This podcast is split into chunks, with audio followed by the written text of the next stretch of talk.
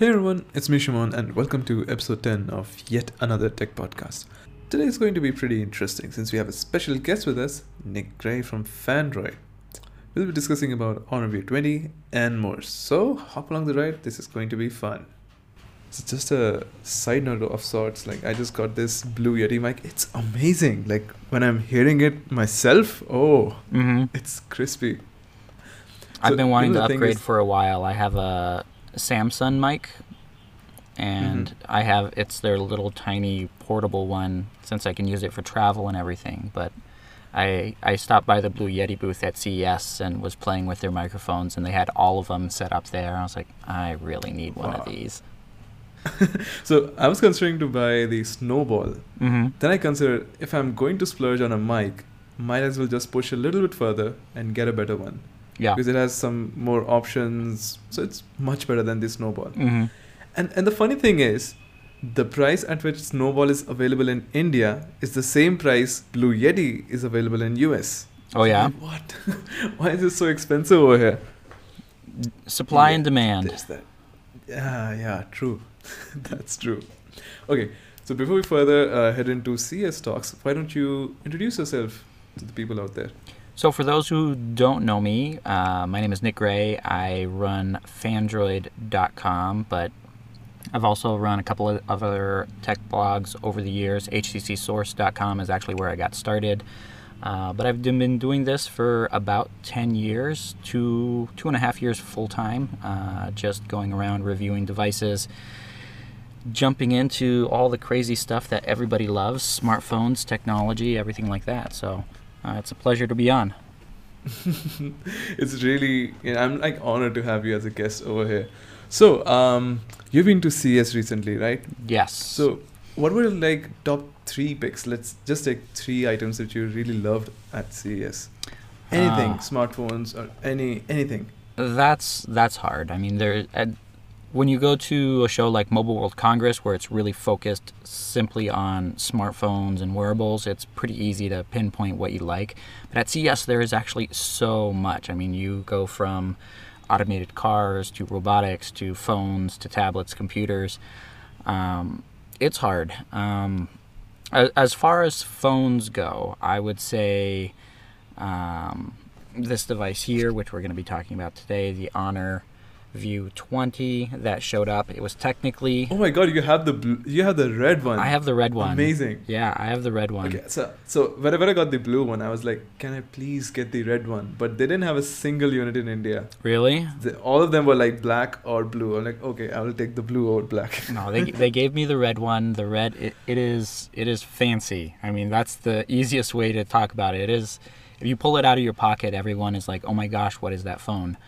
Uh, and the, the the chevron patterns on the back of the device are really really sweet. Uh, we've seen glass backed phones for a long time now. I think we're going on three years now, and we've seen some evolution of the designs with you know HTC doing some fancy light patterns on there. Uh, but this is the first time we've actually seen like a textured pattern underneath the glass that actually moves as you move the device, and it, as you can see, it, it it's amazing. Um, and then the camera on that thing is pretty good as well. So that would be my pick for smartphone uh, for CES. But then I don't know. There's I, I saw um, the company that's working with Uber that's making their um, flying taxi. They had a, a true to life prototype set up in the North Hall. That uh, So you know, was it like working on the spot? No, it's not working at all. Like it, it's just it's a dummy unit. Uh, but Oh, it's okay, like okay. a quadcopter. Like it looks like a drone for people, uh, and it looked amazing. So I mean, you could you could wait in a f- line for an hour to two to sit inside of it and get a tour of it. I didn't want to spend that much time waiting in line. Uh, but I no mean, offense, but that sounded like kind of useless. Like you just get to sit, nothing else. Yeah, I mean, well, they they go over s- some of the concepts, and I think the like it was completely built out like what it would look like. So it's kind of like a concept car design, where you go in, and it's like all the best technology you've ever imagined inside, you know, a, a mobility product like that. Um, so that that would probably be the coolest thing. I mean, it, you know, something for the future that you know, you know, in the next five years we're going to see more of. Um, I don't know. This year wasn't a real big year for CES. There wasn't anything that was revolutionary that was unveiled. I mean, you see more TVs. Uh, I mean, Samsung's new display wall was kind of cool. Like, essentially, it's an OLED wall, and you can, you know, walk up to it, and it's pretty amazing. But I don't think anybody's going to have those in their houses anytime soon. Yeah, it's, it's crazy expensive. You- You're talking about the modular one, right? Where you can just add the yeah, panels you, and yeah. You keep adding panels as large as you want to go, and you can keep building it up. So you know, just fill that wall behind you with with panels, and That would be so cool. that would be cool, wouldn't it? It would probably cost you about you know fifty thousand dollars, but hey, you can do it. Yeah, that that'd be fun. okay, so uh, don't you think there's a paradigm shift in CS where there are like less phone launches and more like proof of concept stuff? Like Razer shows off some of the other crazy concepts and then it never shows up in the market. Uh, yeah, I mean that's typically what CES has been. We we had a couple years where there was a lot of phone stuff announced at CES, especially when uh, 4G was being introduced. A lot of the U.S. carriers took uh, to CES to introduce some of their 4G technology. Uh, the first HTC 4G phone was introduced at CES, the Thunderbolt uh, for Verizon. And a couple years around that, there was, you know, Motorola introduced their devices for a couple years um, that you know they're modular ones that could go into a turn a phone into a laptop things like that uh, when motorola was crazy and doing cool stuff um, but since then you know honestly it's been it's been hit or Back miss Back in the old good days. oh yeah, back in the old good days. It's been hit or miss. I mean, unless there's a you know a new technology that's going to be pushing smartphones forward, they really haven't used CES as a platform for that. They've been waiting for Mobile World Congress, which is coming up next month. Um, but I mean, last year I don't think there was any major smartphone announced during CES. So the fact that um, Honor showed up to show off the V20 uh, was technically the phone was already announced and they were just giving people a preview of it before the the Paris launch but you know at least they were there showing it off so that you know people could actually see it Did you check out the uh, flexible phone Rolex Pi? FlexPai? uh, yeah I got to play with it a little bit um, as many people have said before uh, it is really janky it doesn't have the interface is really slow and laggy. There's no real concept to what the interface should actually be doing when you fold the phone or unfold the phone. Uh, so it's it's kind of a proof of concept, really. Like I, I think the device is on sale. You can technically purchase it. I don't know why you would want to. Wow. Um, but yeah, I mean, it, it's a proof of concept of what's to come for 2019 because, w- as we've heard, Samsung's going to be releasing a foldable display smartphone, Huawei, uh, Xiaomi, and a handful of other brands. So it's not like this is something that's going to be coming in the next four to five years. It's something we're actually going to see in the market that most people will be able to purchase if you can afford it sometime this year. Do you see yourself using a foldable smartphone? Like in any scenario? Honestly, no. Like it would as as a smartphone enthusiast and for what I do for a living, uh, I will probably have one sometime this year. But uh, based off of my personal preferences and what I do, I mean, I've been using the Honor View 20 for a couple days now, but my go-to device is the Pixel 3, the small one. So Yeah, same here. Pixel 3. it, it's not an obnoxiously large device. Uh, it's got thick bezels around the display, and if you read the comments on the internet, it seems everybody hates thick bezels. But um, I've seen so many uh, tech bloggers and tech YouTubers that are sporting the original Pixel 3 that has doesn't have the notch up top. It doesn't have you know that massive display that most devices have these days, and that's personally my preference. So Correct. Uh, The size, the size of Pixel 3 is amazing. Like it's small Oh, yeah. yet large. yeah, I find it to be perfect. Like it's not that um, thick, so your hand goes around easily. hmm So, uh, like, I need more phones which are like small like this, yes. And it'll be amazing. Well, and uh, a lot of people, you, you read the comments that everybody is putting out, and you, you get a smartphone, especially like I posted comment or posted a video about the View 20, and people were commenting because the the bezel at the bottom of the display is thicker than it is at the top, and so many. Such a non like- non-issue. like it is non-issue. Like seriously, it is maybe four millimeters at the bottom and you know two millimeters at the top. So it it's not symmetrical. Yes, I get that. But people were complaining that oh my gosh, they screwed it up. Why would you put out a phone that way? But then if if I hold this phone in the palm of my hand to hit the home button to go home, I have to adjust my grip because it is so far down you know, if I'm holding the phone regular, I have to adjust. And so just moving the bottom bezel out doesn't make it more functional. Yes, it makes it look prettier. Uh, but with the Pixel 3, it's got a massive bezel at the bottom, True. and I don't have to adjust my grip. So I, a lot of people are looking at form over functionality, and they think form is more important than Mm, true. functionality. And I honestly don't believe that in any way. And so, same thing with foldable devices. Like, it looks cool. I really don't mind the bezels on Pixel 3. Yeah. So, like with with foldable devices, um, you know, the the form looks amazing, right? The- you know, being able to do something different with the device, but the functionality of that actually being useful, I, I I don't think there's really a reason for it. At least not yet. Until they can find a way to make the form more functional, then then we can talk. Give it a couple years. Yeah, I agree. and uh, I was just like like I was mentioning before, uh, the bezels on Pixel 3, I don't mind them. Like it's not as huge as Pixel 1 or Pixel 2, but at least it serves a purpose. It has amazing front-facing speakers, and I totally get that. It's fine. It's not hindering my usage. Yeah, I mean every, everything for the design of the Pixel 3 has a reason for the design. It's not designed for the sake of design like a lot of these devices are. Don't you think Pixel 3 XL like jumps out as a very peculiar phone? Like they went, they were chasing a design, then they thought, okay, let's not go with this, and then they ran out of time, and they said, okay, just put push this out. I don't know, it could be. I mean, maybe I mean at this point where we don't know what the what the thought was behind that massive notch at the top. Now that we've seen a handful of devices with uh, you know, the hole punch display like the View 20, maybe they were going for something like that and they couldn't get the display in time to do that. I mean, the, the we don't know, but honestly, the, the design of what they went with with the Pixel 3 XL, it's hideous. I mean, no, I can't find one person who actually likes likes the look of it.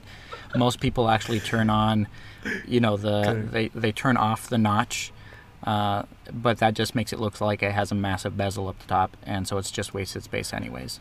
Yeah, I don't seem to get it why they couldn't even insert an option to, you know, disable the notch as other OEMs do on their phones, where the black bar becomes the notification bar. They couldn't do it. They just turned it off because it's AMOLED. So they thought, okay, let's just turn it off. Yep. That was weird. Yeah. That I, was weird. I, I don't know what they were thinking. Someone someone was drunk at Google. The best bug which just recently got fixed was the audio bug, where they just increased the treble a lot and there was no bass in audio while recording videos. Mm-hmm. Apparently, that was for some uh, noise reduction algorithm. Now they removed it. Now it sounds normal. Uh, I would say it sounds better. I, I wouldn't say it sounds yeah, normal. it's much better. it, it's better, but but compared to other devices, so uh, you've probably seen some of my photo and video comparison videos, and I actually have to publish a before and after for the Pixel 3 audio bug fix because I, I recorded audio f- before and after, and you'll actually hear a noticeable difference between the two. But then if you comp- still compare it to other devices like the OnePlus 6T or even the Honor View 20, it is still really bad when compared to those devices. So the difference of where they were and where they are now is significant, but I honestly have no clue why it still sounds as bad as it does. Um, and it was the same way with last year's Pixel 2. I mean, that device did have bad audio as well. So maybe that's something within their drivers that's causing it, or they're just using faulty microphones. I don't know. I, I really doubt they're using like an inferior mic. I think they're just doing some algorithm stuff, which is like making it inferior to other mics. Like e- even on the U11, the mics were incredible. Mhm. Like really, really nice. Well, and that's the thing. HTC always had really good audio quality coming out of their devices. Going back to the original HTC One M7, I mean that that device there with their microphones, they they touted it as you can take it to a concert and you can record a concert without getting the blowout from the speakers. You know, you hit that high decibel and it, the mic's just cut out. The HTC One M7 didn't do that. Uh, and that was an amazing analogy of you know where we what we can do with smartphones. Since then, a lot of other devices have caught up, uh, but HTC was always one step ahead with their you know even with the U11 with the 3D audio that you could zoom in on the audio.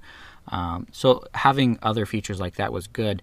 The surprising thing was with HTC working on the Pixel 2, none of that translated over. And then with the Pixel 3, we know that HTC's team wasn't you know acquired yet or working on that device. So maybe this year's Pixel 4 will have better audio. Who knows? you, never know. So from what I know, it's like by the time Pixel 2 was launched, Pixel 3 plans were already set in motion. So the HTC team didn't have any say into that design. So they're working on Pixel 4. So the whole design process takes time. So they skipped the 3. So they're working on the 4 ever since they got acquired. At least that's what I know. Yeah, based off of who I've talked with, uh, former HTC employees and some people that are still at HTC. For those who don't know, uh, the team that was purchased from HTC, the team that was purchased by Google, actually works within the HTC headquarters. They they have their own designated area within the building. They haven't moved. Uh, they share the same cafeteria as HTC employees. Uh, the difference is the Google employees now get free lunch at the cafeteria, and the HTC employees have to pay for their own lunch. But I must say, like uh, the tour we had at the HTC HQ, the mm-hmm. design team is amazing, and their office it was like breathtaking. Like seeing all the prototypes and all of the color variants, colorways. It was amazing that they could launch something which was so good looking. Oh yeah, yeah, I mean, we've all known that HTC was ahead of the design game for years. Um, they've kind of been lagging the last couple years. Um, I mean, they they're the ones who introduced the world to metal-bodied phones before even Apple did it, and then Apple copied it, and everyone else was like, "Oh, everyone's copying Apple." We're like, "No, wait a second, HTC did it first. Um, but I mean, they've they've been ahead of the game for years when it comes to design. When especially when when everyone's making phones out of plastic because they had their soft touch polycarbonate finishes that which were amazing back then as well. Um, but you know, we don't know what's happening to HTC. It's kind of sad to see them kind of fall by the wayside these last couple of years, and who knows what's going to happen later this year. If I recall correctly, there was a report uh, which mentioned there won't be any flagship from HTC in 2019, they will just increase the life expectancy of U12 Plus. So that's like a sweet way of saying they have no flagship for 2019. Yeah. Um, there's there's some things I can say about that and some things I can't. Uh, speaking to some people um, that know a little bit too much about the topic, but what I can say is essentially we're we're not going to see the usual upgrade cycle that we get from most devices. Uh, typically, HTC releases their smartphones in Q2 of the year, and we're not going to see a direct replacement for the HTC U12 Plus that was introduced last year. Um, from the sounds of it, we are going to be getting a flagship device sometime this year. it's going to be a little bit different, maybe. I don't know. It's I, I still have an article I need to write about it to, to share some more information, uh, so I don't want to give too much away. But HTC is going to try to leverage uh, other parts of their brand uh, going forward and try to give people something a little bit different than what they've been doing in the last couple of years. Will it be successful? Uh, that's that's up for debate. Mm, yeah, that would be pretty interesting how it pans out. So uh, let's transition into Honor View 20. It's a pretty nice looking device which also performs really well. So, what are your initial thoughts about the device? Like when you saw it for the first time, like what were your reactions? Like, wow. What's this phone like? Um, mixed emotions, honestly. Uh, I, I've had mixed emotions about Honor devices versus Huawei devices because it is a sub brand of of Huawei, uh, and I honestly haven't been super impressed with Honor devices in the past. They've always been almost good enough. So when I picked it up for the first time, I wasn't expecting much and I went to their you know briefing event at CES, and we got to play with the phone for you know, a couple minutes. Honestly, there was five devices there, and there was 45 uh, media outlets trying to get those five devices to get pictures and videos and everything. So it was a little chaotic. But then once they actually sent me the unit to play with to review, um, my opinion changed. I mean, the fact that it's sporting the latest, I, I, think it's the Kirin 980 processor on the inside with 8 gigabytes of RAM. Uh, and then the design is as good as it is. I, I honestly love this phone now. I mean, it's not perfect by any stretch of the imagination. There are some issues with it here and there. Sure. um, I don't know which variant you have. Uh, apparently, I have the Chinese variant where you cannot install a third party launcher on the device. I don't know if you can on yours. Uh, but the Chinese variants of Honor and Huawei phones uh, a couple months ago received an update so that um, Chinese retailers wouldn't be able to install third-party launchers with with malware on the device. Um, so I'm stuck with. Interesting. So, do you have like Google Play services and all? Like, despite being a Chinese variant? I do have G- Google Play services. Uh, I, I think I actually have one of the devices that they used to show off at CES. So they were tailored for European market because it was before the the launch in Paris. But so I, I think I have a custom software build that's not an actual build that they'll be sending out to anybody, but I haven't been able to verify that yet.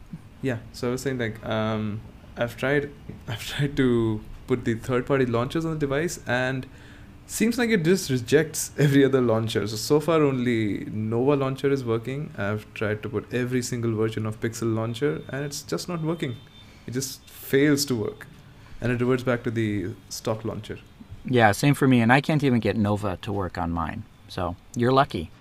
For me, I mean I I don't honestly hate Honor's UI. I hate their icons for that they give you. So installing a third-party icon pack uh, makes it a lot better and more palatable for me. So I'm happy with that. But yeah, if I could w- put the Pixel launcher on here or get Nova up and running, it would make me a lot more happy with the phone.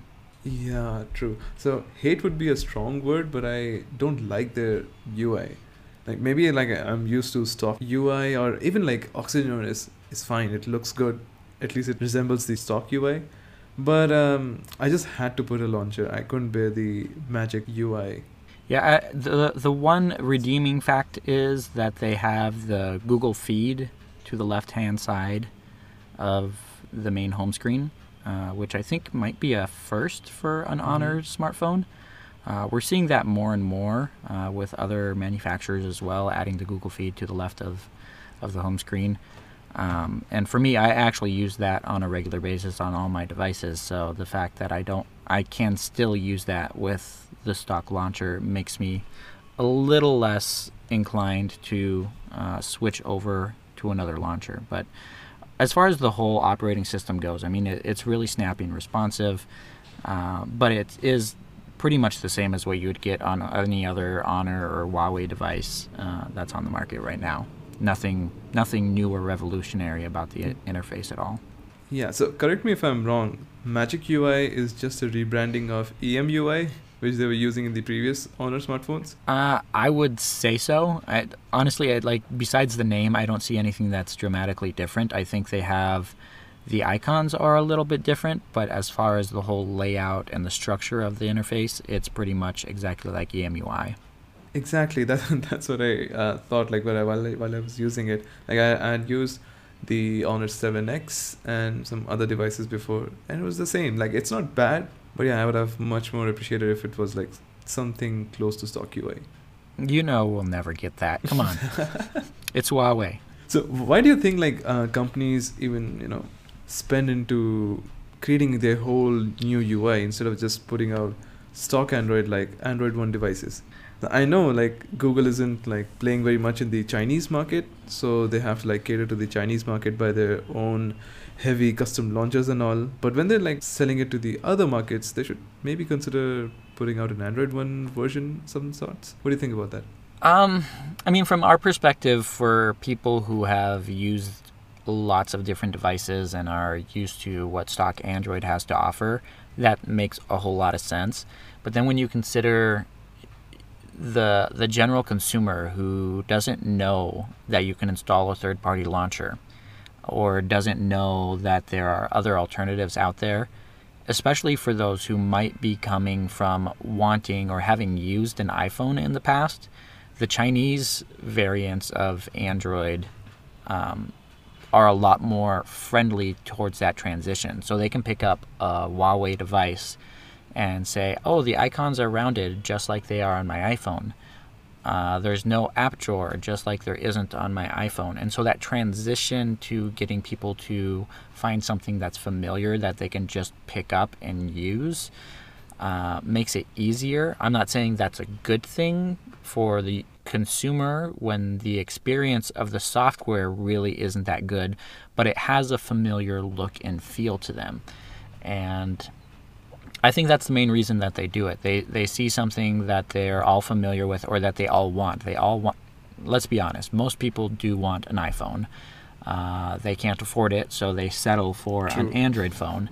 Uh, I'm not one of them, but there, I, I would say I, the majority of people are like that, and so that they're looking for that familiarity of, oh, that's what my friend's iPhone looks like. I can do this too. They'll think I have an iPhone, or not to say that they're copying it completely, but it's giving it the same aesthetic feel so that it's more familiar.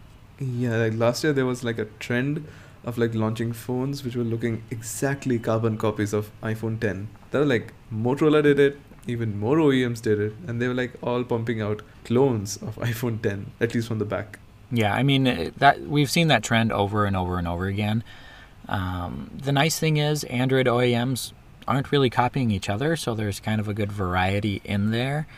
Uh, right now, when you look at you know devices like the Honor View 20, that doesn't look anything like an iPhone and doesn't honestly look anything like any other device that's on the market right now, especially because of that textured glass finish on the back um, which is kind of nice. I like variety. I don't like every single device to look the same. I, I get really bored and honestly frustrated when I see um, devices that just pop out and every single one keeps looking like the last one.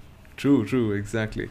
So when I first saw the device from the back, like not in real life but in photos, I really didn't like the chevron design on the back. I was like, uh, that's like repeated V designs. I really didn't like it. But when I saw it in person, I was like, oh, this looks nice. Like it changes with the light.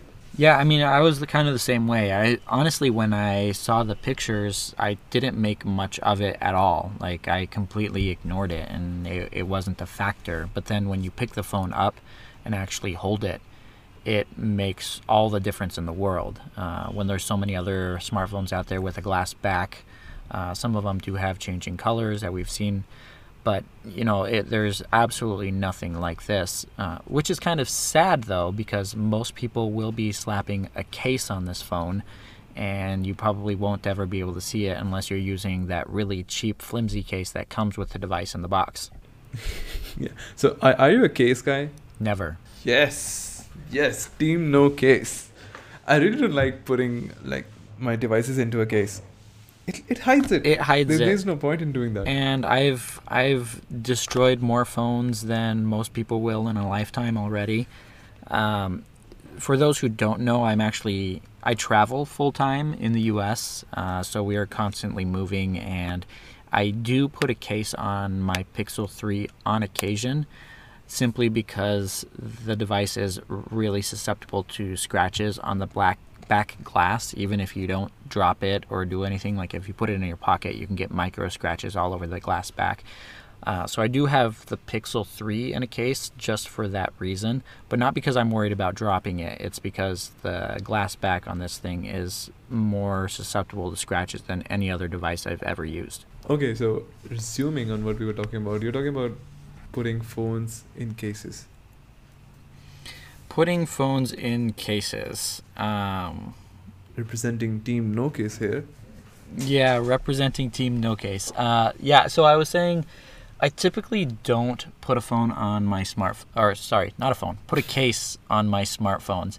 Uh, I mean, the product teams go through so much work to deliver something that looks amazing, and I honestly buy a phone partially because of its looks. If a phone looks like crap, I don't want to buy it, and I don't want to use it, and I don't want to show people that I have it. Uh, but I want to buy something that looks good, and if I put a case on that device, then what's the whole point of you know all the work and engineering that went into it to have a case that looked so good?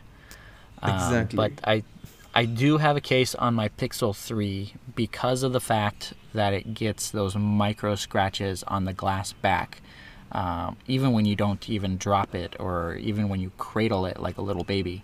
So I, I do have a case on that, uh, but I have the official Google case um, that with a cloth finish on the outside, which does get really dirty, uh, but it it looks really nice. So um, the unit I have is a review unit from Google, so it was already used by someone before. So it already had some micro scratches. And recently I went on a vacation to Andaman Islands. I'm not sure if I added more scratches or it was already like that. So there's that. I, I see no difference. It was yeah, exactly. It was already a little bit scratched. I'm like, mm, fine. Like it still looks good, in my opinion. Do you like the uh, dual tone finish on the back? Uh, I do. I I mean, it's kind of the same dual tone finish that we saw on the Pixel 2, which I liked. Um, the only difference is, you know, it's all glass now instead of metal and glass. I still like metal devices. Uh, I know why they switched over because they wanted wireless charging. Um, but you know, honestly, Qualcomm's had their you know wireless charging mechanism that can go through metal for a couple years now, and no one's used it. So maybe someone just needs to use that, and we can go back to using metal phones again. I remember like um, way back in 2015, I guess, when there was like talks of having wireless charging via metal. But I think there's some um, issues in that technology so that no one's has adopted it. Like there has to be some issue with it. Otherwise, like why not? Why not have wireless charging with metal? That would be so cool. I can Uh, admit it's probably it's probably because Qualcomm wants to charge a ridiculously high licensing fee for it, uh, like they do for all of their patents and all their technologies that they they have. Uh, but who knows? I mean, we, we don't know what those backdoor negotiations are ever like, and what the, what the true cost of any of this technology actually is. Like we we know what the cost of the components are, but it's hard to know what the licensing fees for using some of the technology is. Yeah, because even their um, ultrasonic fingerprint solution even didn't come out.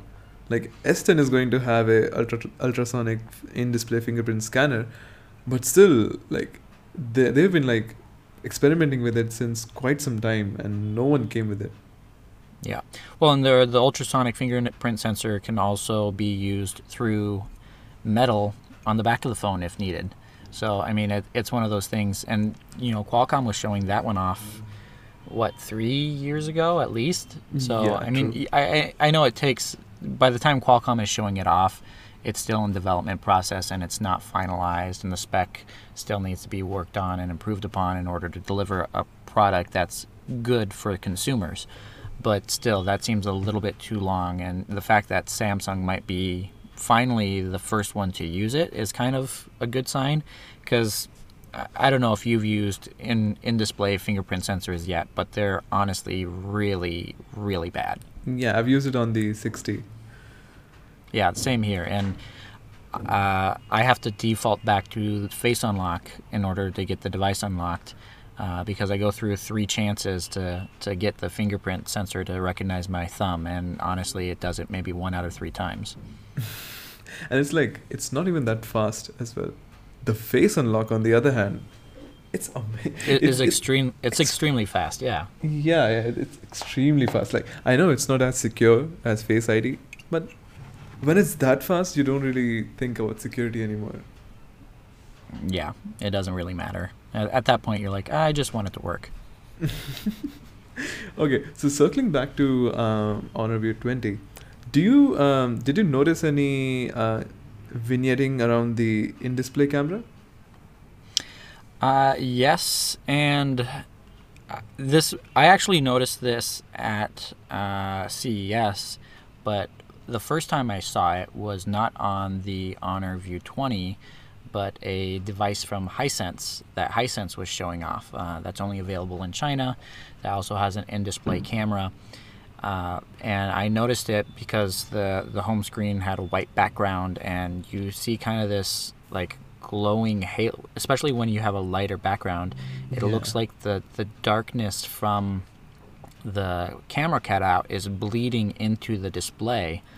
Uh, and I think the reason is these are LCD panels and the pixels aren't lit and the light is having a hard time to from the... wherever the light is it's having a hard time getting around the, the the cutout of those pixels.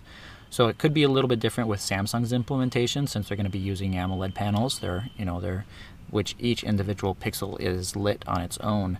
But with LCD panels, you have light lights on the inside that are shining from one side to the other, or sometimes from both sides, and we're simply not seeing an even distribution of light around that circle. That's that's my take on it.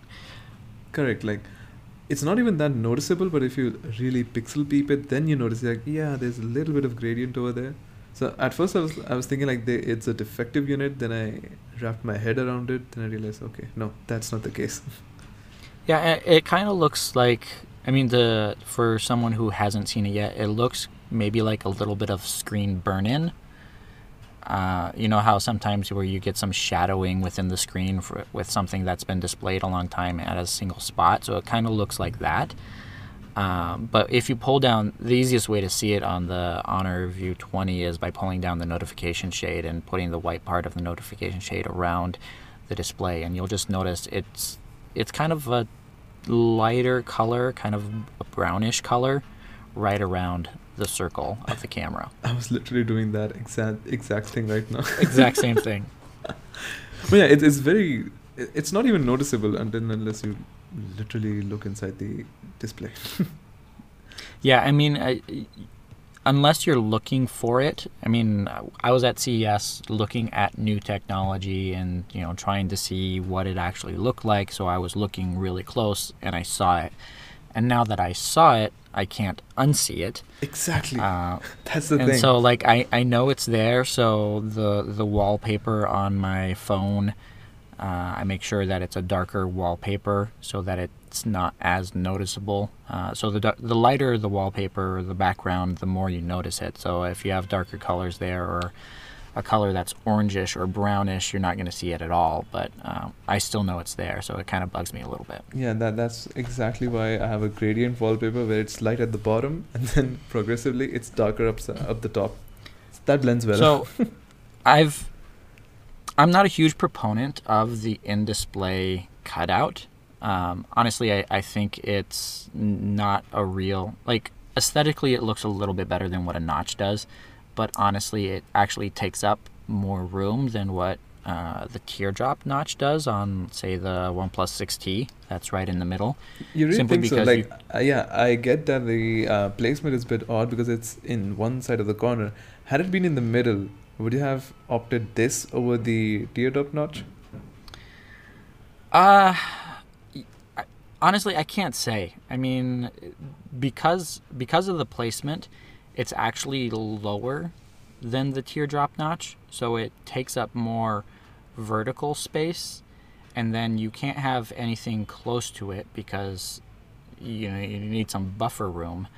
Mm-hmm. Um, so like if you look at this versus the OnePlus 6, the notification icons are further down on the display, technically using up more of the display, giving you less usable real estate. Kind of like what the massive notch on the Pixel 3 XL does. You know, it makes that notification area much larger, making it useless like yes the display is larger and you know technically you have more pixels but if the interface is adapted to use less of those pixels because of these things that we're putting in the display does it really count that your display is larger? Exactly like pixel 3 xl is on the extreme end of the spectrum. But don't you think like uh, hole punch displays this um, display cutout really sells the placebo effect of notch? Like it's literally the same thing but the only thing is it looks aesthetically pleasing. to the eye. Yeah, I mean, essentially, it's I would I would call it a notch with um, Screen around some it. space, some space cut out around it, which you still can't use. So um, it's more aesthetically pleasing than a notch is, but usefulness, I would say it's the same, or maybe even worse than a notch, because it has to be further down on the display in order to look aesthetically pleasing. So I'm not sure if you game a lot on your smartphone. Do you? Uh, I do at times. I, I, I go through spurts. I'll, I'll probably put in like 10 hours of mobile gaming in a week, and then I won't game for a couple of weeks, and then I'll switch back and do another 10 hours. Uh, but it, So- it is for, for gaming purposes, I would say the whole cutout is much better than a notch because you can go full screen and it's kind of hidden. Yeah, it gets hidden Um, by a thumb actually when you're like holding it in landscape mode. Yep. Yeah, so you don't for for those purposes you don't even see it. I mean, even when watching video, if you don't do the you know full screen video, uh, it it does get hidden quite well on the left hand side. But even if you do full screen video, uh, which you shouldn't ever because that's not how the video creator wanted you to watch their video. Uh, but it's in the bottom left hand corner, which there is typically never anything useful versus you know the notch in the middle uh, that you know could get in the way a little bit more. Yeah, now I get your point. Like uh, during the briefing session about the device, the, the a question was raised like, why did you keep the display cutout in the middle? The concerned person wasn't much sure, but the quick answer that was given to us was the design team thought of it. There was no literal reason. They could have put it in the middle, but they didn't. So I guess that's the only reason. Like, once it's in the corner, it gets hidden by your hands. I guess it's less obtrusive. Yeah, I mean, so when you're looking at it, when you're using it as a phone, you know, just browsing the web or doing things like that, it's very nos- noticeable when it's in the top left hand corner. But when you're doing anything else, consuming media or playing games, the fact that it's in the corner makes it less obtrusive than if it was in the middle. So, uh, uh, pluses and minuses to that. Um, I'm I'm gonna be interested. so even despite the the hole being in the top left hand corner, I always rotate my devices counterclockwise whenever I'm using them in in landscape mode. Same here. So I'm I'm I'm not sure how that's going to translate when I pick up the Galaxy S10 and the S10 Plus, Yeah, which will have it on the yeah. other side, which will make it even their cutouts more prominent because they're not going to be. So I'm going to have to change the way I use my device and rotate it clockwise in order to hide it with my right hand. True. So I was about But- to segue into that. Um, would you rather have it on the left or top right hand corner? Um, It's kind of a tricky Hon- question because you haven't used yeah. it in real life. we we haven't I haven't used it on the other side yet, but to that to that point of I do I do rotate my devices counterclockwise when I go into landscape mode. Uh, so I, I would say honors placement is my preferred placement, Mhm. but and I'm always used to looking at the clock in that far top right hand corner. So if the clock isn't there, I don't care about the notifications or you know, because those are constantly changing. But the icons on the right hand side are typically constant, unless you're tweaking something in the settings. They don't move day to day. Uh, so knowing where exactly my time is going to be, rather than oh, there's there's the cutout, and to the left of the cutout, it's going to be the time and the battery indicator. Yeah. So it's like in my personal preference, I like the selfie camera on top right because when I'm rotating rotating it counterclockwise, at least the camera is on top and it's not at the bottom. If you get what I mean. Mhm. Yep. So um, I was somewhat concerned with the Pixel 3 because the cameras are on the top left corner, but then it's so wide you don't really get the disadvantage it really of matter. the yeah you don't get the disadvantage of the placement because it's really nice. Well, you just have to rotate your hand three inches further up when you're taking your picture. That's true. That's true. So uh, talking about cameras, what do you think about the cameras on View 20? Starting from the selfie camera, let's say about that. Starting from the selfie camera, I would say uh, selfie ta- camera is pretty good. Um, you know, having a 25 megapixel sensor uh, seems a little bit excessive. Um, in low light, it doesn't perform as well as I would hope. Uh, but I, I think at this price point, what they're really doing, you know, is with the 25 megapixel sensor on the back and the 48 megapixel sen- sorry, 25 megapixel up front, 48 on the back, they're trying to push people to think this is a you know more budget friendly device compared to you know the super high end flagship phones, but you get a lot more megapixels. Um, and are still a lot of people out there who are infatuated with megapixel count. Um, Just like in the Nokia days, where every other model had more megapixels, like from 2 megapixel yeah. to 4, then yeah. 8, 12. well, I mean, so the honestly, like for the front facing camera, I still can't find a smartphone from 20, 2018 that could beat the Pixel 3's front facing camera. Oh, totally. Uh, the, the sharpness of that camera is phenomenal. And for those who don't know, it's just 8 megapixels. That's it. It's not 12, it's not 15, and it's not 25. Uh, so proving the point that more megapixels absolutely has nothing to do with how good the picture is going to turn out. It's the size of those megapixels, it's the sharpness and the clarity of what those pixels can do, the sensitivity, the light, everything like that. Having more megapixels in the camera simply means that those pixels are smaller, they absorb less light, and your images are probably going to come out a little bit blurrier, though they will be larger, which means you will have a larger, blurrier image. um, True. But in daylight, it does pretty well. Uh, you know, as it does, uh, just like a lot of smartphones do recently, it does the portrait mode with the single camera, and it actually performs really well. Uh, I found that to be on par with uh, the blurring that you get with Google's Pixel device, um, and the images turn out really, really pleasing with that. Uh, except low light, it does suffer a little bit in low light compared to some other devices. Correct. Plus, do you think like every other manufacturer is at some kind of disadvantage that we all have been spoiled by Pixel 3 and that's the benchmark that they have to beat? Like even though it it's like um, aiming at mid tier market of sorts, but still like whenever you compare the camera, everyone goes like, oh, it's good, but it's not as good as Pixel 3. Uh, yes and no. I mean, we've always had that benchmark device that we've been comparing it to for a couple years. It was Samsung's smartphones, uh, and now Google's taken the lead. And before that, honestly, it was it was the iPhone for years and years and years. True. Uh, true. So there there there will always be that comparison. Um, I, I, think the the main reason there's the comparison here is because the specifications of the phone for the View 20 are in line or better than what you can get with the Pixel 3 as far as the hardware goes. Oh, true. Uh, and even though the price point is a lot lower than what you can get with the Pixel 3, so it technically is a, compa- a direct comparison. That's pretty fair. Uh. But then if we consider the price, it's more of a comparison with the OnePlus 6T, uh, since the price points are a lot closer on that here in the, well, it's not available in the U.S. Over in Europe, and I don't know what the price point is of the 6T versus the View 20 there in India. No, it'll be revealed tomorrow. So even I'm. So they're yeah they're not they're not saying yet. Mm, okay. Yeah. So by the time this goes live, the price would be announced. so, yeah, uh, so we're, I mean, we're expecting uh, between thirty thousand rupees to forty thousand rupees, and 6T starts at thirty-eight thousand rupees.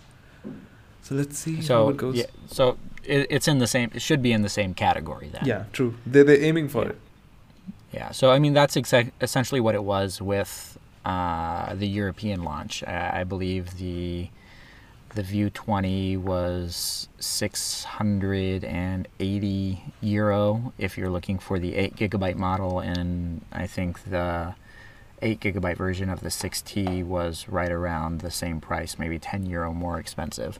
So they're they're aiming specifically for OnePlus devices um, in that category. I, I think the difference is Honor has a bigger marketing budget and definitely a lot better carrier distribution than OnePlus does. So this could turn out to be you know the perfect alternative to OnePlus devices for someone who's looking for a flagship tier smartphone but not having to pay the same prices that you would pay for a Samsung or a Google device. Correct. It's like healthy to have some decent competition because OnePlus was kind of dominating the value for uh, value for money market, and it's nice that Honor is ste- stepping the game up. Yeah, it's nice to see that. I mean, there's we've seen some brands trying to compete with OnePlus, but Poco? they've been. Did you use the Poco F1? Uh, I do have it. I have a review coming up. Um, I think that's a good device, especially when you consider that it's a lot cheaper uh, than the OnePlus. Everybody was floored when it when it was launched. Like, how can a device be that inexpensive? Well, uh, if you've held it in your hand, you can exactly know how it can be that inexpensive. Oh yes, Um, it is it is probably the cheapest feeling smartphone I've used in a long, long time. it totally gave me uh, uh, gave me the throwback to the polycarbonate shell smartphones era. Yeah, but not the good polycarbonate shells, the bad ones. Yeah, the bad Like ones. it, it, it was so there's there's the soft touch polycarbonate finish that a lot of us know and love, um, mainly from HTC devices of years past. But this was kind of the smooth polycarbonate finish that kind of feels a little bit greasy and can slip out of your hand easily.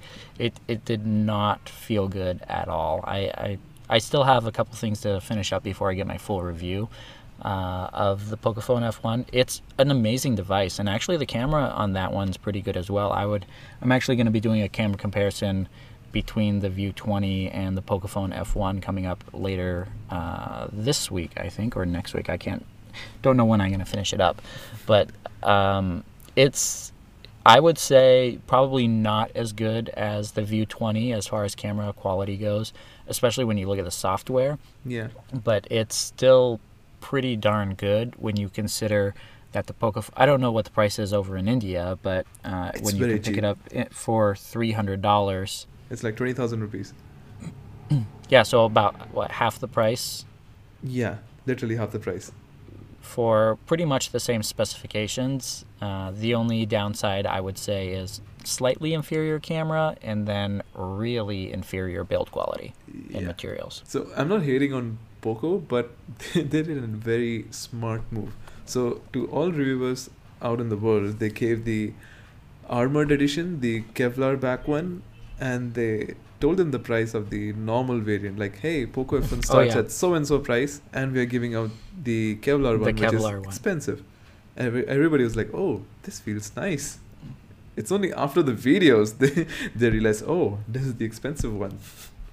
Yeah, I had to purchase my own because it's not available in the U.S. and Xiaomi doesn't care about seeding review units to anybody in the U.S.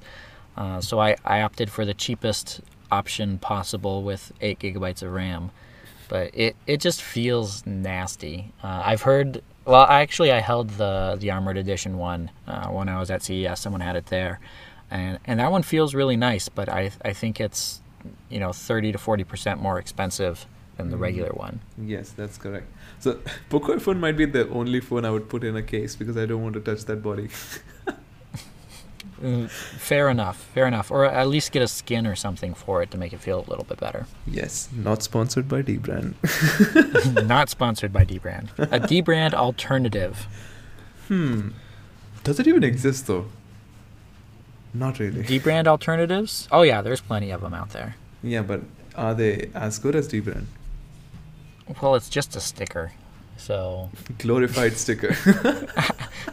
how high quality do you need your stickers to be? It only needs to hide the body. That's all. Yeah, so get some get some duct tape or something and put it on it. Yeah.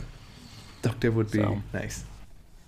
But for the the View 20, the camera's on the back though. I'm pretty impressed with that. What's been your thoughts on the the the main 48 megapixel sensor? It was interesting because um, 48 megapixels, you would think like, okay, they're going to be a lot of details and all. So it's nice how it uses the pixel binning technology to, you know, generate more information.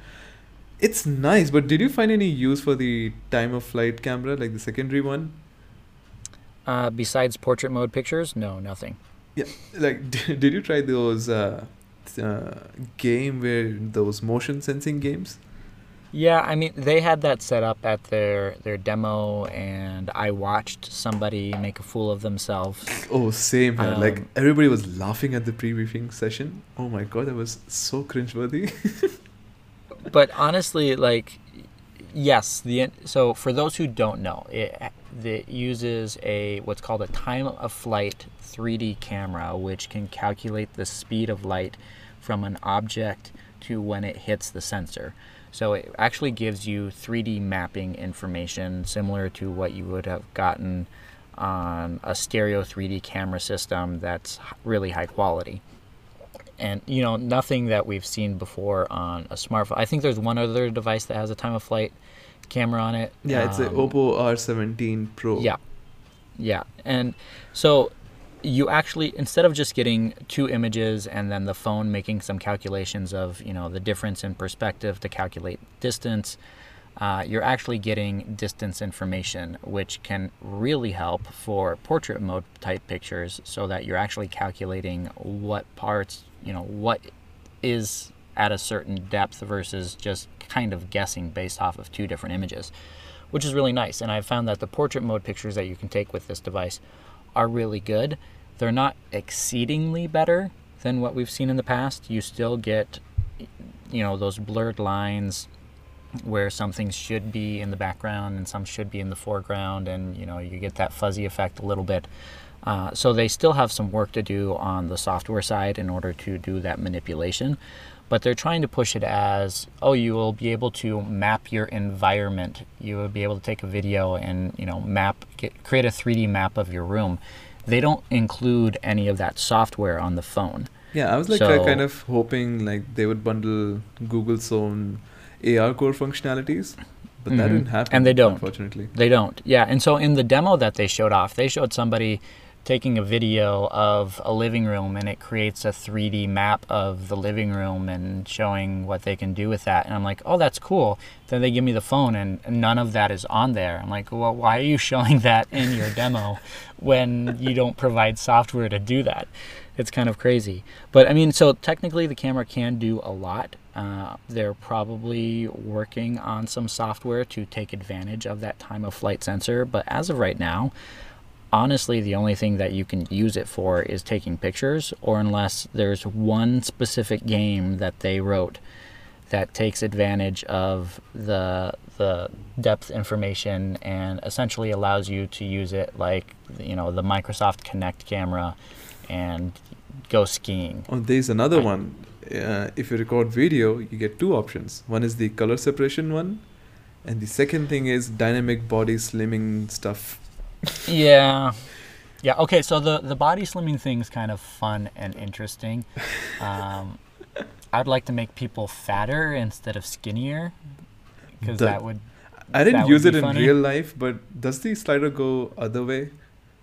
I don't think so. No, I think you can simply slim people down. So while you're recording video, the information that's used from the the time of flight camera can then be man- used to manipulate someone's how how someone is I don't know how someone looks. Like you can make them look like they've lost 15 to 20 pounds or something like that. Um, which some people might really love and want to use all the time. Honestly, I don't see 95% of the people ever using that feature ever, or even knowing that it's on there. Oh, you never know. It's like the beauty mode 2.0 for China. They love yeah, but beauty mode 2.0 is always like turned on automatically, and you have to like turn it off. This one's not turned on automatically. Yeah. So ta- talking about the uh, camera interface and all, did you like it? Like I personally, I feel that it's kind of bloated. Like it works well, but it's like bloated. You get so many options in your face, so that gets confusing a bit. Yeah, it is confusing, but it's honestly it's par for the course for Huawei. Um, ever since I would say like the P8 and P9, they've their camera interface has has looked similar to this, so I'm I'm pretty used to it at this point. Uh, but it is a lot of information. They do have a lot of different modes and settings that you can jump into. Uh, at least nothing's like hidden deep within a menu, which some manufacturers do. Uh, you know, if you just simply go over to more, you just get this plethora of, you know, 3D options and you know 3D panorama, HDR, light painting, slow motion, pro mode, aperture, time lapse, stickers. Uh, there, there's al- and then there's an option to download more. You can find the. Oh, so one of the other things that the um, the time of flight cameras they said can be used for is calculating calories for food because it can actually calculate the size of the food that you're eating rather than saying, oh, this is a sandwich and this is how many calories. It will say, this is a sandwich that's this large, and so it's this many calories. Again, though, their application won't do it. Someone else is going to have to create that application. Mm, yeah, and I, and I really don't see anyone including that anytime soon. No. I mean, there are a lot of applications out there that do calorie counting based off of your image. Um, yeah, but, I really don't. No one's going to make it yeah. specifically for for the Honor View 20. True, true, exactly. And there's another feature they just copied from Apple. It's the 3D Q emojis, like face emojis. Yeah. And it works well with just the front camera. It's impressive. It's just 2D data Mhm. for the camera, but it still tracks the face really nicely. Yeah, my girls were playing around with it. They were there's a little penguin that's really cute. Yeah. I was literally like looking at the penguin right now. Yeah, I mean there there's some cool things in there. Uh, there's nothing really stand out that's automatically like really amazing. Um, but the rear camera is really good. I mean it's it's not. I would say it's better than 6T. Would you say that? Um, shameless plug. You can go to uh, youtube.com slash Phandroid and watch my 6T versus Honor View 20 camera comparison.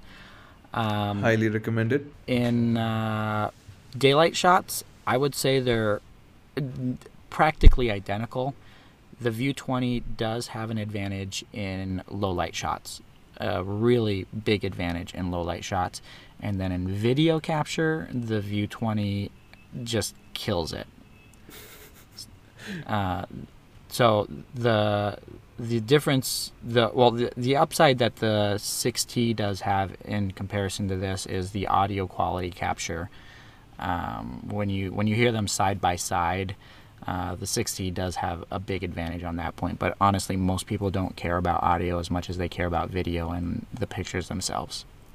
True, very true. Because I really don't see people like when they have garbage audio from concerts, they don't complain. They're like, okay, this is how concert sounds on phones. Mm-hmm. And when I took back when M8 was a thing, so I took out M8 for a concert, and the videos were so crisp. People were not ready to accept that it was recorded on a smartphone. Oh yeah. Well, and the Mate does an amazing job at recording video, especially in low light situations. That uh, sometimes you're like, oh my gosh, how did that come from a from a smartphone? And kind of the same here with this one, with the, with the pixel binning that you get uh, with 4K video capture uh, from that 48 megapixel sensor on the back. The video quality, especially in low light, is really really impressive. So, do you like set it on 48 megapixel mode or the pixel binning mode by default? Uh, for these camera comparisons, I've been doing just the default 48 megapixels, uh, just because that's what most people will do because they don't know how to change their settings. Uh, so for these comparisons I've been doing, I've just been doing the default uh, option there just to give people a more honest opinion as to what the phone will do right out of the box. If I recall correctly, it defaults to 12 megapixel, and then you have to explicitly turn it up to 48 megapixel, where it doesn't use pixel binning. It'll be just raw 48 megapixel image. Well, let me see. I have not changed the settings on mine. Or maybe it was already changed on mine. I'm not sure, but that's what I recall at least. So front facing camera is at 25 megapixel. And Yep. let's see here. Yeah, mine is 48 megapixel for the back one. Oh, interesting. So it could be market by market. They do that sometimes. They Yeah. they change the settings for for different things. And again, this was most likely a test unit that was previously used uh, for for showing off the device. So it, the software on it, like the settings and the camera and stuff, might be different than what the retail version of the device would be. Yeah. Plus, I'm not sure if my unit is a retail unit, but it, the chevron pattern on the back is a bit different. like it's still a V V-shaped design, but Mhm. it's a little bit different. It's not as pronounced as I see in videos and all, where the chevron design is thick. Mine is very thin. It's just a line, I'll send you a picture, then you'll get to know like what I'm talking about. It's very different. Yeah, and uh, But it still and honestly, good. it, it it depends on your light source as well. oh yes, Um, totally. So so in I I found in artificial light the the V is a lot uh, thinner, and then like in direct sunlight, uh, just with a you know having a lot more light around you, the the V's get a lot thicker and more pronounced. Um, so it, it could be the light that you're using it in, uh, but hmm yeah, I can imagine. I can imagine there's some variations based off of you know the texture that they're using on the back to create those patterns. Correct, correct. Okay, so um, moving away from the camera, what do you think about the processor? Do you think it's um, at par with 845 or does it exceed 845? Um, another shameless plug. I'm going to be doing a speed test between this and the uh, 6T. Ooh, and interesting. I, I've I've already recorded it, and I can tell you the results. Uh, this is a lot faster than the 645. Um, the the phone's a lot better at um, opening applications, running games, things like that. Um, from you know just pushing pixels, it's a lot better. Uh, as far as RAM management goes, I would say the 6T does a little bit better in RAM management, uh, just being able to keep applications open in the background and recalling those, you know, an hour or two later without having to reload those same applications. Uh, so Pixel 3 won't even stand a chance over there. no, Pixel 3. I, I did one with the Pixel 3 and I was like, this is ridiculous. Like, this is. Like, Pixel 3's RAM management is pretty slow, and the. I don't know, the optimization that Google did for the Pixel 3 with the 845 is ridiculously bad. Uh, it's probably one of the worst performing uh, smartphones running the 845 that I've used. So, um, I don't know.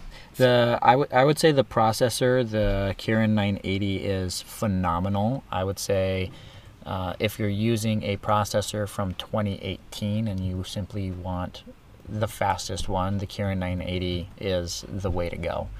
Um, there's there's really nothing not to like about it. It does really well in games, um, and pretty much everything I've thrown at it, I haven't had any issues. How about you? Yeah, same here. Like, I really enjoyed playing PUBG on the device. Like, first of all, the screen looks so good. Like, while playing, there's no bezels whatsoever. You get a full screen experience. It's kind of similar to what I had with uh, Vivo Nex. Uh, have you used the device? Uh, I have I've played with it at CES, uh, but no, that that that's about my extent of using that device. Yeah, same. And like uh, a friend of mine had that, so I like used it for half an hour or so. so that was uh, like my first foray into full screen displays with like no bezels. So it, the the experience was pretty close to that, except for the little small display cutout at the bottom. Other than that, it it looks really great, and it works well. Uh, you put anything on it, it just tears down all the applications. It works really well. Yeah, and one of the things to note too is that the you mentioned the the display is really nice. I would say the display is uh, nicer than what you get on the OnePlus 6T. Uh, the quality of the panel is impeccable, and I was actually comparing it to the Pocophone F1, and as you know, that screen is not good at all. There's a lot of light bleed uh, Yeah. from the the light at the bottom of the display, um, and the quality of that display is horrendous. So you can definitely tell, you know, the difference in quality that you get when you spend, you know, three hundred dollars, six hundred dollars. Uh, but then I think, you know, at that six hundred dollar price point, with a phone like this, you really can't go wrong. You're not going to get anything really better if you go up to you know a thousand dollars for a Galaxy flagship device. Um, Yeah, at that This- price point, you're just paying for the display. well, that's you're you're paying for the display, and honestly, you're paying for the name. You're paying yes. because The. Samsung has, yeah, they they've positioned themselves that they're a direct competitor with Apple, and Apple thinks they can sell pho- smartphones for a thousand dollars, and so Samsung says we can do that too, and uh, along with that, you're also paying for their massive marketing budget. I mean, as soon as those phones come out, you see those devices everywhere. You see billboards, you see TV commercials, you see subway cars that are plastered with Samsung Galaxy ads, and you can't escape it. And all of that costs a lot of money, and the way that they can pay for that is by charging more for the phone. So, Yeah, there were Um, deep pockets over there. yeah. Uh, I mean, honestly, they're good devices, but you know, f- at some point, it's you know, does a Mercedes actually run better than a Toyota? like everyone, everyone will tell you that a Toyota is more reliable than a Mercedes and much cheaper to buy and much cheaper to use and operate and keep for 10, 20 years.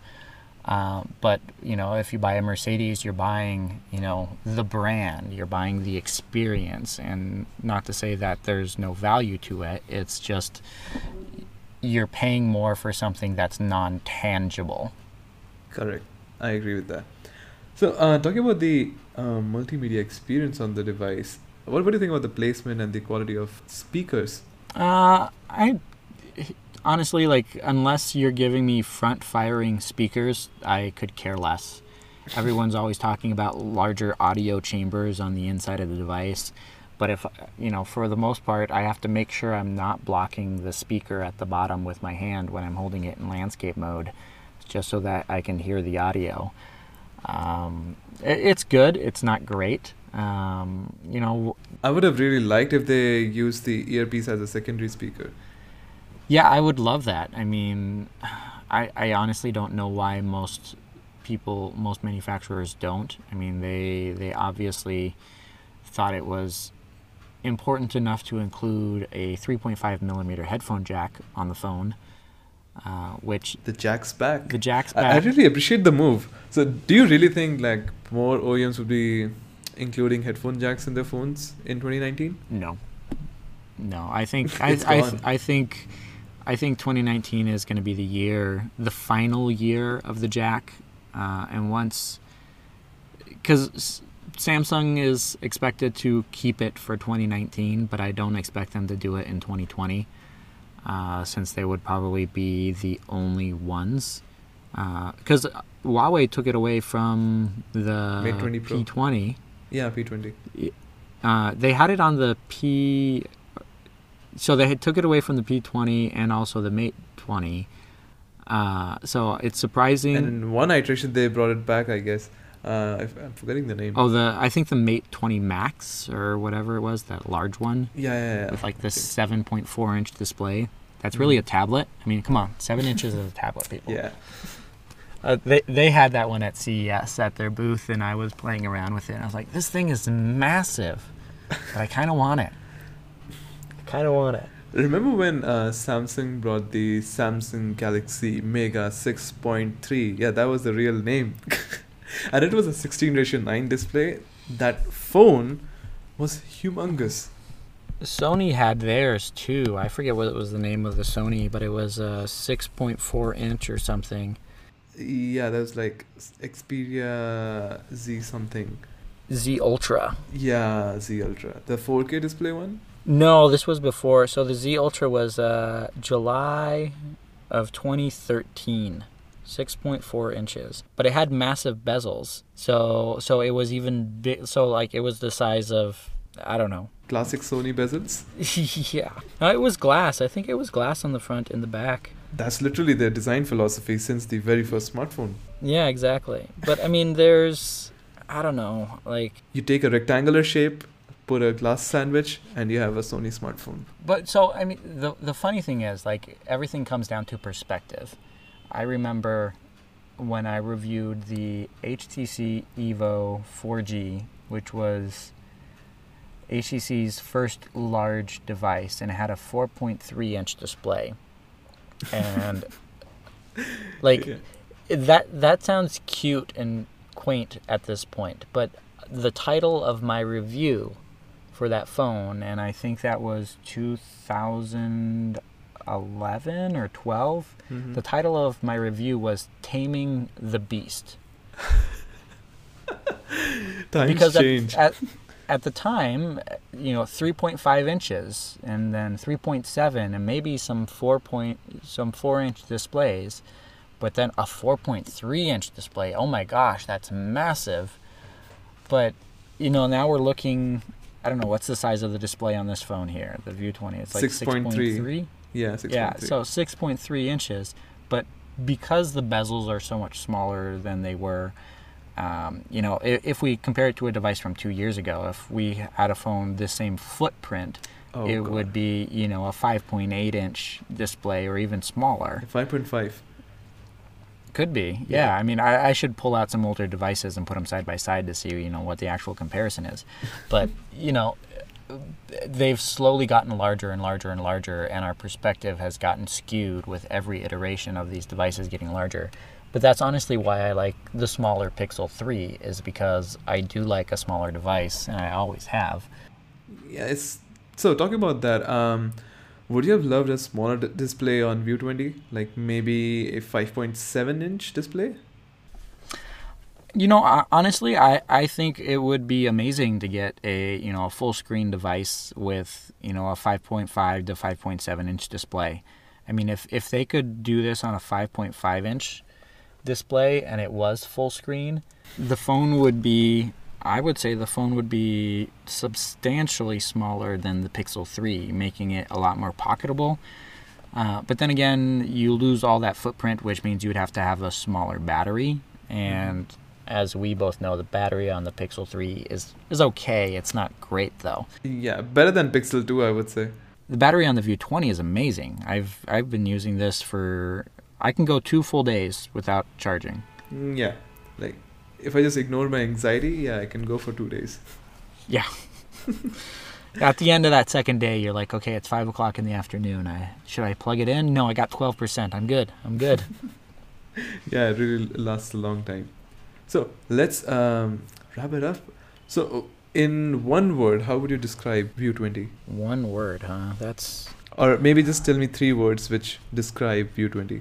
I'll, I'll give you three things instead of three words because that's a lot easier. Yeah, yeah, Uh, okay. am- amazing design, great camera, and who cares about the hole punch? So, do you like the word hole punch or were you expecting for some other term? Um, I, I was using the term punch hole instead of hole punch. yeah, because that, that's what I was told like since childhood. Like it's a punch hole, not a hole punch. Then I realized, okay, it's a hole punch. And then everybody else started calling it the hole punch, and then I, I just start I, f- I started falling in line with everybody else just because I know because of the way the internet is and people like to Google things and find SEO. things and- you- SEO. It's all if you write punch hole, nobody will search about it. Exactly. Exactly. no, I honestly I don't care what it's called. I mean, uh, Honor in their software calls it a notch. Yeah. you can t- you can turn the so if you go into the software you can Yeah. turn the notch off just like you can on other devices and in the software it calls it a notch so according to the manufacturer we- we're just looking at a variant of the notch Yeah, but I keep it uh, like I don't turn off the notch. What I mean to say is I don't keep the bars blackened because then it looks like it has uh, asymmetrical bezels. It's like yep more bezel on the top and then thin bezel at the well bottom. Well, and then it looks like your notifications are way over to the side and you're like why are there my notifications way over there true, true, true. Yeah. But I mean, overall, I would say this is a really good device. Um, my full review is going to be coming later this week, um, but it's it's going to be pretty pretty good. There are some you know minor software things that I typically find on Huawei phones that I don't think are in the best interest for consumers. But um, for the price point and what this device offers, I, I would say it's it's definitely worth considering if you're looking for something within that this price range uh, or you know an alternative to OnePlus devices. Yeah. So, uh, Nick, tell us where we can find you on the internet. Best place to find me on the internet. Uh, you can find me twitter.com slash Nick M Gray. Same for Instagram. Uh, or else you can find all my crazy ramblings and rantings and news coverage on phandroid.com. That's P H A N D R O I D.com. And also your RV life. Yeah. Oh, yeah. So, as I did mention before, I'm traveling full time. We are living in an RV and traveling the U.S., and we're actually hitting the one year mark in uh, about a week. So this is kind of exciting for us, kind of celebrating the anniversary of our travels. Um, you can follow us there uh, if you search Instagram for The Gray Adventures. And we have a YouTube channel as well where, we're, where we've been vlogging about all of our travels and all of our fun expeditions. So uh, you can follow that, The Gray Adventures, on YouTube as well. All right, that has been really awesome. I'm really honored to have you over here, and I hope you had a good time as well. All right, had a blast. Thank you so much for having me. And ladies and gentlemen, that's all for today's episode. I hope you liked it, and if you did, just send me a feedback. Maybe tweet at me, send me a DM, or even send me a voice note on Anchor. Whichever platform you're listening this on, maybe it's Spotify, maybe it's iTunes, Pocket Cast, who knows? Don't forget to like, share, subscribe, do your thing, and I'll see you next week.